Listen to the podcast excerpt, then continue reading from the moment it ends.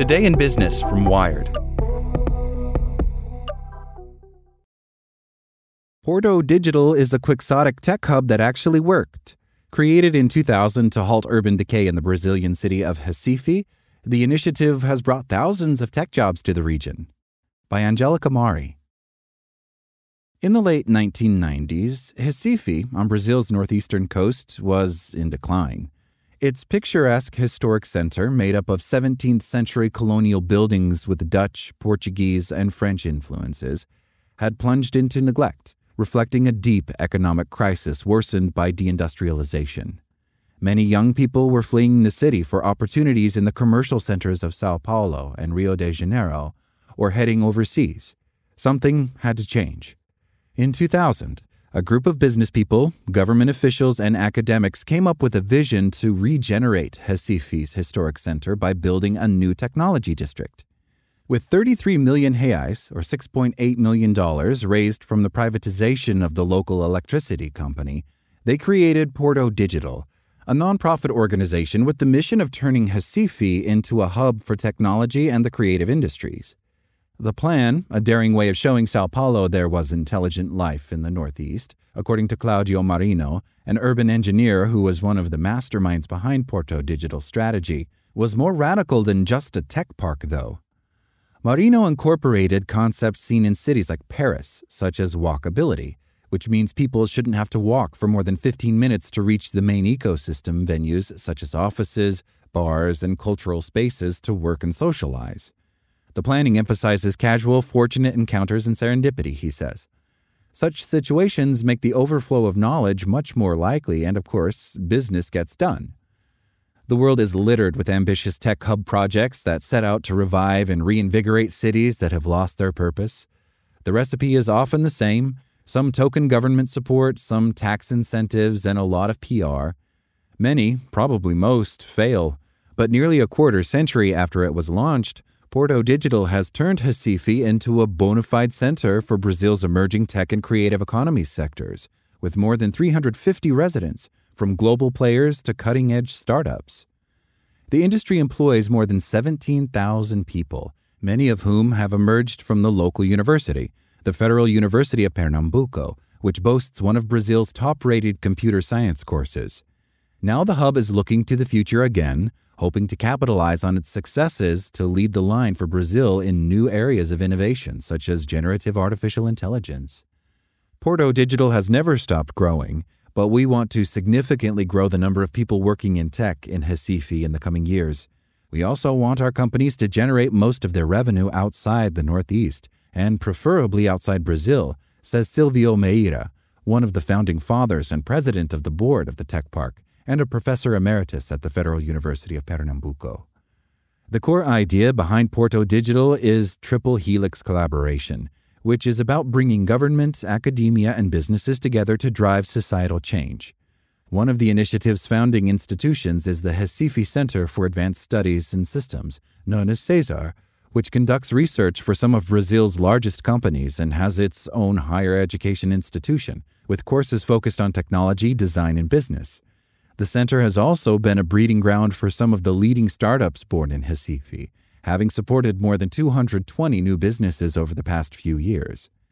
Cesar was founded four years before Porto Digital. Its history is deeply intertwined with the local cultural fabric, most notably the Manguebeat movement, which combined traditional maracatu rhythms with modern rock, funk, and hip hop. Created in the 1990s by the late musician Chico Science and his band Nação Zumbi, this was more than just a new genre, it was a call for cultural and economic rebirth. Science's vision was to inject energy into the mangrove, which metaphorically referred to the then stagnating city of Recife. The movement manifested in multiple meeting points across the city where new ways of making music, art, cinema, fashion, and design were developed, blending global references and trends with Recife's rich cultural heritage. Amidst this cultural effervescence, a group of students and professors from Federal University of Pernambuco's informatics department, including Meira, started to translate the fundamentals of Manguebeat into the creation of a new tech scene, and so Cesar was born. We decided that the paradigm shift that was taking place culturally could be applicable to the tech industry, and started to work on making Recife a place where people wanted to develop their careers and stay, says Eduardo Peixoto, Cesar's CEO. An electrical engineer, Peixoto worked abroad for years, first in the Netherlands, then in Switzerland, and returned to Brazil to help build the organization he now leads. Porto Digital provides an array of advantages to its resident businesses, which include a service tax reduction from 5% to 2% for companies based within the historical center, as well as property tax exemptions. In addition, the Tech Park offers consulting services, a program focused on business expansion and other intangible benefits, such as networking events.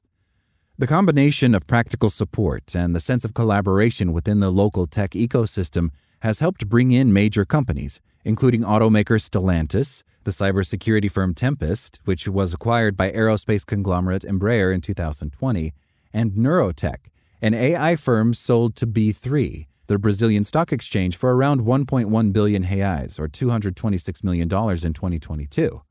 The consulting firm Accenture set up in Recife in 2010 it now employs more than 3,000 people in the city and is one of the main employers in Porto Digital's tech apprenticeship program.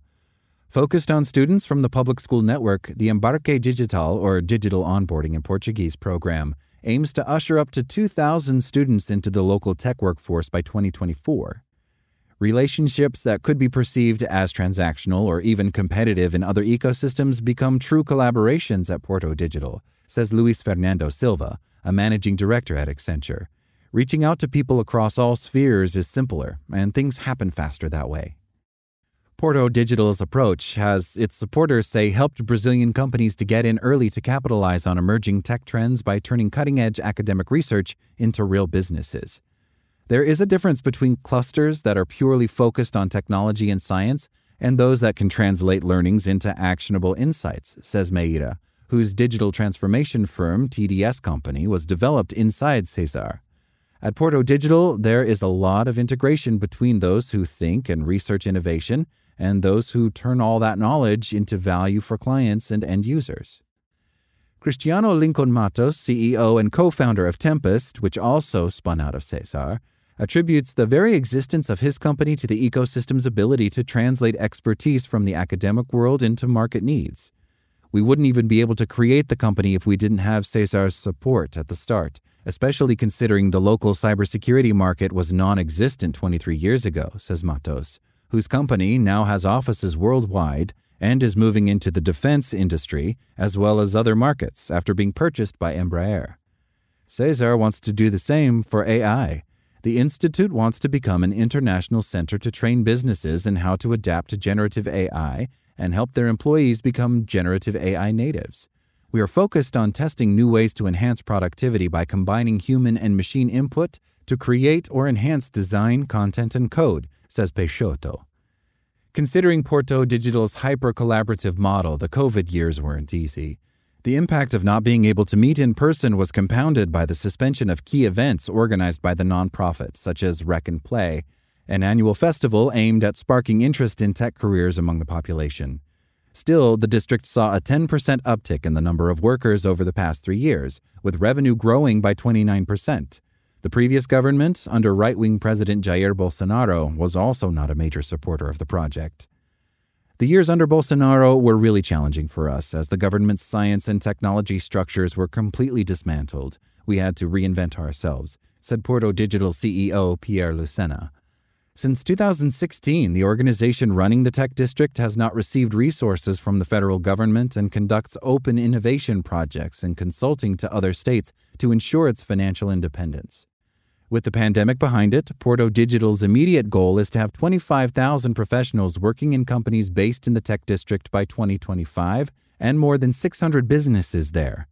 The tech park aims to train up to 50,000 people by 2050 focusing on underserved communities through initiatives from high school all the way to reskilling professionals in technology areas such as AI disciplines. The state government, which has backed the initiative from the beginning, hopes to leverage the Tech Hub's success to build an economic base that extends beyond the state capital and into the rest of Pernambuco. Pernambuco is the third most unequal Brazilian state, with 51% of its citizens living below the poverty line, according to the Brazilian Institute of Geography and Statistics. Our challenge is to replicate the Porto digital structure and training initiatives across the hinterland, to develop entrepreneurs in the state that already have a tech focus, and to support those who aren't yet in that space, says Raquel Lyra, government of the state of Pernambuco. Growing the tech sector could mean more employment and economic opportunities, but also the chance to develop digital public services and innovative solutions to the state's pervasive challenges. We are a poor state with 2 million people without food and an unequal number without access to water, Lira says. We know our problems and that we fail in areas that could be addressed with use of data and technology. These aren't straightforward challenges, but Meira, who has watched Porto Digital grow from an idea to its current prominence, is convinced there are reasons to be optimistic. Recife doesn't wait for things to happen. We are not interested in doing things that have been done before, Meira says. This has worked for us in the past and will continue to make us stand out in the future. Thanks for listening. I'm Zeke Robison, and for more stories just like this one, visit us at wired.com. Like what you learned? Subscribe everywhere you listen to podcasts and get more business news at wired.com/business.